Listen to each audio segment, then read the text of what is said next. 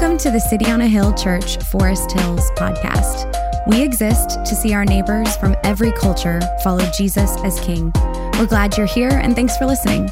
More information about the life and mission of City on a Hill can be found at coahforesthills.org. Uh, and so last week we got together. Got no suit this week. I only wear suits on a few occasions, and Easter Sunday is one of them. So no suit today, but we will gather uh, together every week. And so as we gather together, it helps us grow in our faith. The actual gathering as the church helps us grow as we come and we hear God's word. And so as we gather together, we focus on a lot of what we focused on last week. On Easter, we focus on the resurrection of Jesus, the hope we have in Christ, which is the gospel. It is our common hope in what Christ has done for us. It is our common confession. It's a confession um, that is made by people across the world, across the globe, various ethnicities, ages, cultures, uh, all looking to Jesus together and we gather together focusing every single week on what Jesus has done for us. And so the question though is why don't we ever move on to something else?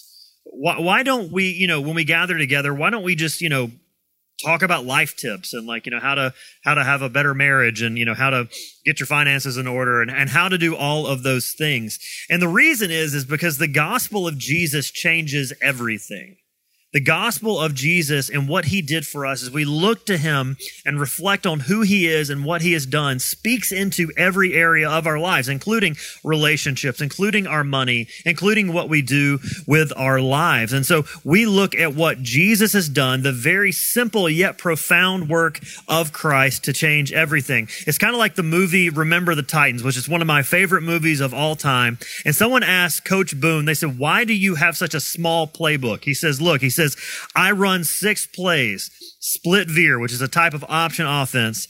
And he says, it's like Novocaine. Just give it time and it always works. The gospel is a little bit like that, that it is very, very simple. The cross is simple. Jesus Christ died for our sins to give us a new relationship with God. He rose again. It's simple, but yet it's profound the depths and the complexity of the gospel, we will spend the rest of eternity trying to figure out exactly what our, the grace we've received means and the depths of who God is and what he has done for us. We will never exhaust. And so the Bible tells us to grow in this grace, to grow in the grace and knowledge of Jesus Christ to see our faith by God's grace grow into something that begins to impact every area of our life over time. And that's why Peter, who is an apostle, which is just really a fancy word for someone who was specially sent by Jesus to tell others about him, he was entrusted with this message. He's entrusted with this gospel, with this grace. And so he writes this letter so that they would believe, so that they would grow in their faith. And so in the New Testament, these writers would write letters in order to help individuals and churches learn how to follow Jesus. And at the end of the second letter that Peter writes, he gives an admonition. He says, grow in the grace and knowledge of our Lord and Savior, Jesus Christ. He ends the letter this way, but in fact, he actually begins the letter this way too. He says at the beginning of the letter, grace and peace be multiplied to you. It's very clear that what Peter is doing is he's bookending that everything in the middle of this letter means is really for the means of you growing in God's grace. It's clear that he wants the hearers of this letter, both them, the original hearers of the letter, and us to grow in our faith because healthy things grow. My wife was out of town for three weeks uh, a couple weeks ago, and and she loves several things. She loves her children, and she loves houseplants. And uh, and and it, the thing with houseplants is if you don't water them, they don't grow. But you don't really notice they're not doing well until they start to turn a little yellow and maybe a little brown, and things are drooping. And I'm like, uh oh, I got to go water the plants. And so Amy's like, Hey, did you water the plants? I was like, I did it once in in three weeks. And you could tell that they were not growing because they were not given what they needed to thrive. We are not going to grow as followers of Jesus if we do not give our faith what it needs to grow. We are meant to have life with Jesus that is growing and deepening. Jesus promised that we would have life with him abundantly that began now and into eternity. And it's only going to grow if we invest in it. So, what does growing your faith look like? First, this morning, let's look at the definition of growth. We got to know what we're growing in. Here in 2 Peter 3:18 it says grow in the grace and knowledge of our Lord and Savior Jesus Christ. So the question is is how do you grow in something like grace? Grace seems like a weird thing to actually grow. Last week we talked about how the gospel, what Jesus has done for us is about grace. It's a gift that is given to us freely. It's, it's unmerited favor. It's something given that you don't deserve. You didn't do anything to get it. You simply receive it from God. So how can you grow in a free gift? Does that mean that there's some sort of string attached to it? How do you, how do you grow in something like grace? Well, growing in grace doesn't mean a couple things. It doesn't mean that you get more saved. It's not like if I grow in this grace, then now I'm more saved than I was last week. It doesn't mean that you're more accepted by God. It doesn't mean that you're more forgiven. It doesn't mean that you're more loved. It doesn't mean now that you're more valued as you grow in grace. But that can be how we tend to think of Christian growth. We tend to think of it as we're saved by grace through faith in Jesus, that we don't do anything to get us into his good graces, but we kind of think that we need to do something to stay there. We kind of act like we're saved by grace, but our good works keep us in God's good graces. And you can do this in a lot of ways. You can do this through just outright wrong belief. If you, if you believe that you're not saved by faith alone, but you need to do some things to make you be right with God, you, you would tend to think that your acceptance before God moves up and down based on what you do. If you have a wrong understanding of the cross, that you think the cross simply makes a way versus actually paying for your sins. If, if you believe that, that you can, you could lose your salvation, if you believe these things, these are things that would cause you to think that you have to do something in order to increase the grace in order, in, in the means of it, meaning you're more saved or, or more loved. But we can also do this in really subtle ways too. You know, you can say all the right things, you can have all the right doctrine and theology, you can you can do all these things, but deep down you really feel like you're more loved when you perform better. When you read your Bible every day, when, when you're nice to your neighbor, you're just more loved by God. When you don't lose your temper, I'm just more saved today than I was yesterday. When I follow all the rules, I feel more loved, but when you don't do these things, you don't feel as loved. See, all of us are looking to something in order to make us feel right. Something that we tend to add to the gospel, the work of Christ for us. And so it could be our job. When we feel like we do a really good job at work, we feel like, you know what? I'm just crushing it and I feel a little better about myself. It could be our family. It could be we, we've really put our hopes in being a good, a good parent or a good husband or wife or a good son or a good daughter. We can do this with, with theology. Man, maybe you've read Grudem Systematic Theology seven times this morning and you feel really good about it. Like we can, we can make ourselves feel better about that. It can be that you think you're smarter than others. It can be that you keep a really tight schedule and you don't uh, understand why other people can't. Or maybe you're really flexible and you don't, you don't understand why other people can't be as gracious as you. Maybe it's through merciful acts or keeping rules, or maybe it's through having the right finances. There's something that all of us look to in order to make ourselves right. But the grace of God is this, is that you are no more loved when you fail than you are when you do well. Because Jesus is all about what Jesus has done for you. See, salvation is not just a one time decision and then you got to kind of keep it together, but grace saves you. It is saving you and it will save you. That through the work of Christ on the cross, when you trust Him, you're made right with Him. He promises to change you and He will keep you to the end, all by His grace. Or as Tony Evans says, the same grace that saves you is the same grace that grows you. So what Christ did to save us is the same grace that God uses to grow us. So, so what does it mean to grow in that grace? So growing in grace is increasingly learning to recognize and enjoy the grace that we've received through Jesus. Living out of the hope of what Christ has done. So the gospel of grace is like that injection. It's over time, it's meant to get to the whole body that we live more fully in light of what Christ has done. And so I want to give you some signs that you know you're growing in the grace of God. I'm borrowing these from J.C. Ryle, who is an incredible Anglican pastor. And the first thing he says is he says that you know you're growing in grace when you have an awareness of sin that's growing deeper. That your awareness of your sin grows deeper. Now that may sound strange because I just said that our sins are paid for, right? Our sins are completely paid for, but they're not ignored. The penalty of our sin is paid, but the power of sin in our life that's causing us to do things that displease God and hurt others is being pushed back. And so growing in grace is remembering and resting in what Christ has done. And what happens is you start to become more sensitive to your sin. You start to become more sensitive to just how sinful you are. And the first thing is you see it where you didn't see it before. You see your sin when you didn't see it before. It's kind of like when you own a car. Before I owned a 2007 Honda Pilot, I never saw a 2007 Honda Pilot. Now I see them everywhere. I see silver Honda Pilots all over Boston, and I think everyone is copying me. They just like my car so much. The thing is, is it wasn't that they weren't there before. They've always been there. They, they had always been there, but now I'm just aware of it because I own it. It's the same with sin. Our sin has always been there, but when you become aware of it, you start to see it everywhere. We, we've become desensitized to our sin. And what happens is we get a growing awareness as we realize how our thoughts and our actions and our desires displease God and hurt other people.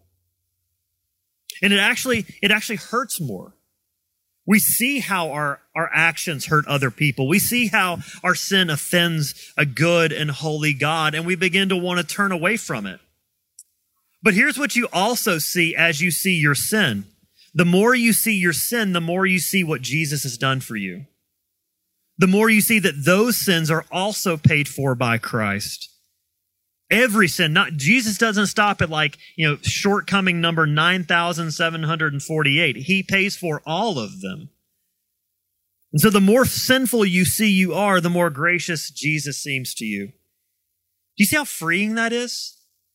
That Jesus promises that the more we see our sin, the more he'll deal with it that our sins are really paid for that there's that means there's nothing to prove. There's there's no level to live up to. There's no pretending to be better than you actually are. You are free to come to Jesus with every sin and every shortcoming every weakness and he will meet you with his grace.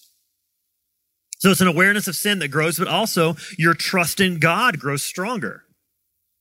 As you grow you increasingly trust God's promises for you you really start to believe he's not going to stop loving you. You really start believing he's not going to leave you, that he's not going to turn away from you, that you really are safe with him. That he's faithful again and again and again. And when your trust in God grows stronger, you can breathe a little bit. Elliot Grudem, several years ago, sitting in a room of pastors who we can we can tend to be tense people. We can tend to be, be racked with, with nervousness. And uh, he said, if you were to describe Jesus with one word, what would it be? Course, everybody's like holy, gracious, God. He said, I think it would be relaxed. And that floored me. He said, because Jesus had such unshakable trust in the promises of God that he was one with the Father in all things, that he could be relaxed. He trusted God's plan for him. Maybe today you're struggling to trust that God and his will is good for you. Maybe you're struggling to trust him right now. There is grace for you to trust him. Thirdly, our hope grows brighter. Our hope in God grows brighter. As faith grows, so does hope. Hebrews tells us that faith is the assurance of things hoped for. Life isn't hopeless. No matter how bad things may get, we can always have hope because in Christ our future is really bright. Fourthly, our love grows sweeter. It becomes less robotic. You know, when you first meet somebody and you first start talking to them, you start growing in your relationship, there's a lot of really awkward conversations, right? It's like, hey, what's your favorite color? Where did you grow up? Did you go to school? Why are you wearing a puffy coat? Do all your friends wear puffy coats? That's an elf shout out for anybody who likes that movie. Well, it's really awkward at first, but as time grows goes on, the relationship becomes more natural. it grows sweeter. It's not just the words of saying I love you, but love going, uh, forming into action. And so once we know how deeply we are loved by God, we can freely love Him and others. And this is what Jesus does in allowing us even to love our enemies.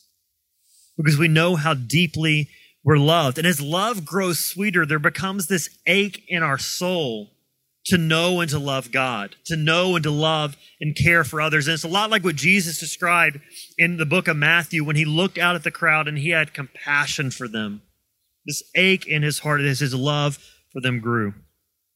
Lastly, our thoughts grow toward God.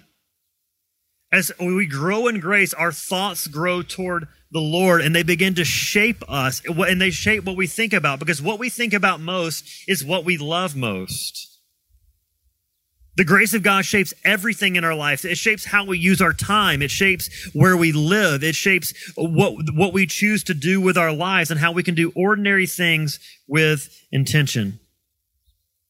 And all this, all these ways that you can grow in grace are yours in Christ. This is the free grace that we've been given. And so it's a lot like, it's a lot like, imagine you're inheriting a mansion. Anybody, anybody else down for that? I'm good for that. Uh, inherit a mansion and you inherit a, a fortune with that mansion. And so when you first get that mansion, you receive it. It's a free gift. It's all yours. And the first thing you got to do is you got to open the door. You got to go inside the mansion. But you don't just like stay in the foyer, right? You don't just stand there and go, oh, this is, this is kind of a nice house. You go explore the entire house. You set up football games at the banquet hall. You do, you enjoy this house. Grace is a lot like that. It's all a gift, and you get to spend the rest of your life exploring every nook and every cranny, every passageway, every new room, every new dimension, and you will never exhaust it. And, and if you're not growing in your faith, it's almost as if you're choosing to stand right inside the front door. And that's why often we look around and go, is this really it? Is this really it and all that there is to knowing God, all that there is to having a relationship with Jesus? It's because we're failing to explore and use the grace that we've received. You have to know how to use the grace of God, how to rest in it. And this is where knowledge comes in because the better you understand grace, the better that you know Jesus, the more that you grow in grace. The more that you grow, the more that you want to know. And the more that you know, the more you want to press into that grace. It becomes a cycle as you grow and as you know the Lord better, you grow and receive and rest in his grace. You see grace in every area of your life. That's not just to get you out of hell, but it is for the true enjoyment of God. And so as we grow, it's important that we also know that we're growing toward something. What we're growing toward is the key. Secondly, is the direction of growth. The direction of growth. And so back to those house plants that, that I almost killed. Uh, as house plants grow, they grow toward something. They grow toward light. And so if you put your house plants next to a window, they begin to grow towards the window. In the same way as we grow towards grace, we grow towards Jesus. As we grow in our knowledge, it has a destination. And here it says it's the grace and knowledge of our Lord and Savior, Jesus Christ. Growing in grace and knowledge is not just about growing in facts. It's not just in growing uh, in head knowledge. It's actually growing in love and relationship. Real intimate knowledge of Jesus. I watch a lot of sports. I'm a huge sports fan. So I try, I try, very hard not to give every illustration as a sports illustration. It's a real struggle. Um, and so I know a lot about sports. I know a lot about Tom Brady. I know where he was born. I know where he went to college. I know his stats. But there's a difference in how I know Tom Brady and I know Matt Waldrop. Tom Brady and I aren't friends. Matt Waldrop and I are friends. I know a lot about Tom Brady. I know Matt Waldrop. It's the same with Jesus. You can know a lot about Jesus or you can know Jesus. We get, we get to know Jesus. It's a real friendship. And so that word our there means that this is personal. And so growth in grace and knowledge means we're growing in relationship with Jesus with the promise that we get to be with him. And so God wants to grow us towards Him because this is where real life, real satisfaction, and real joy are found that are found that we get to call Jesus our friend, that He knows us by name. And so, what does this relationship and growth look like? So, He's our friend, but Jesus is also our Lord.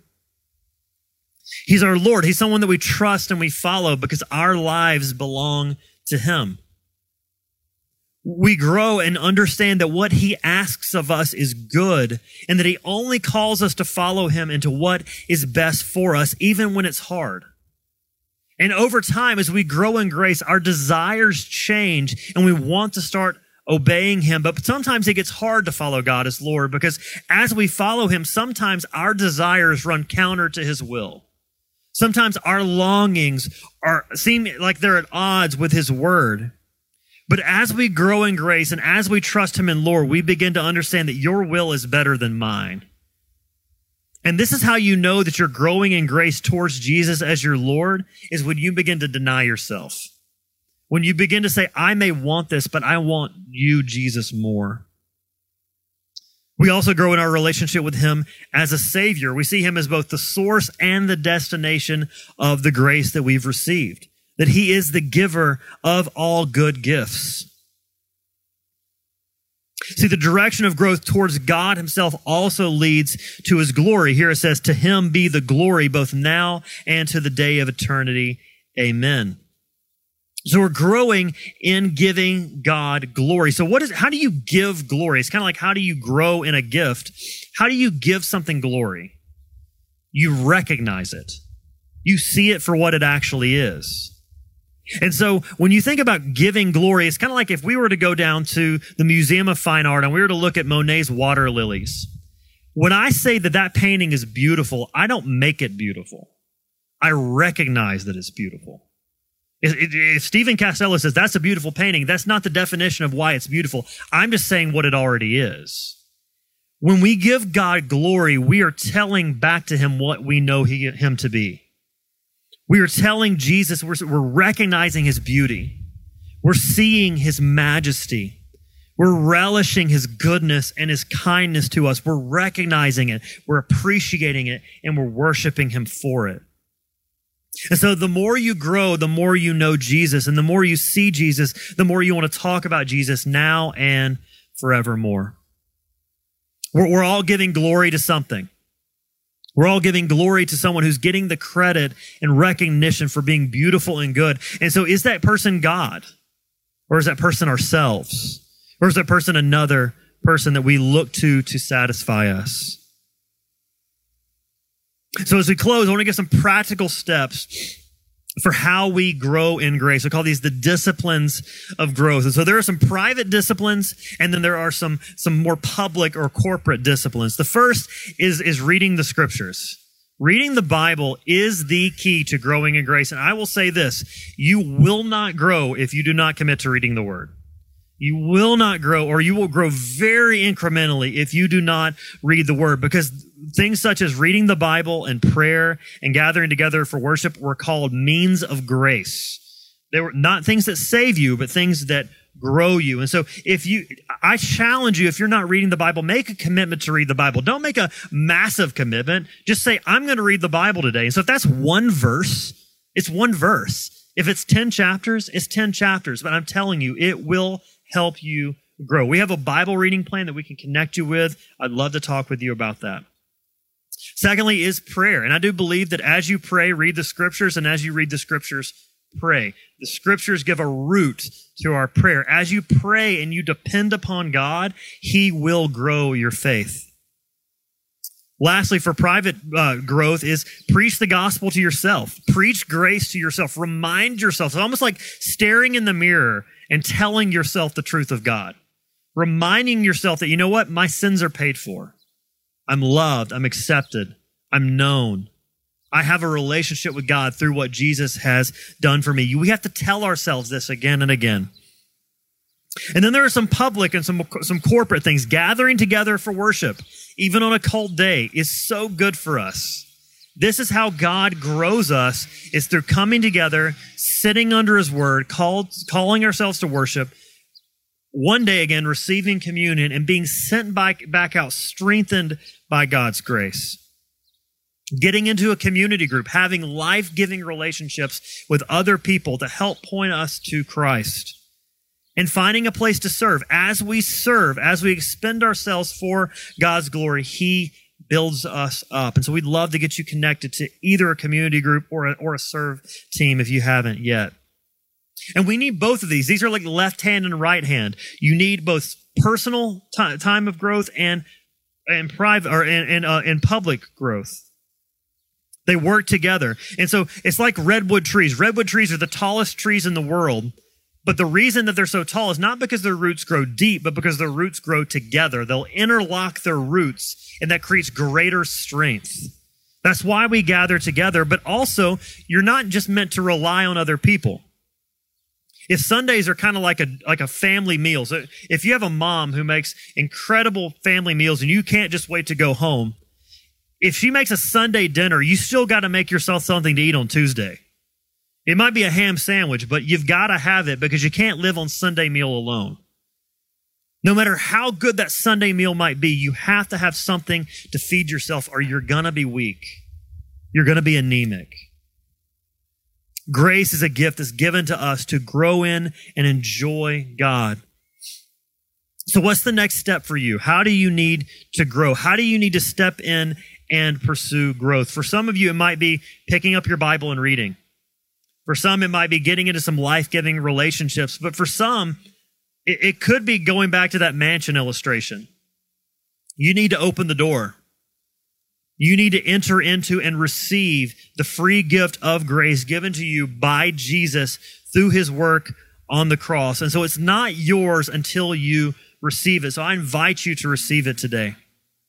Receive Jesus and the free gift that he gives us, that he lived and he died and he rose again so that we could experience his grace.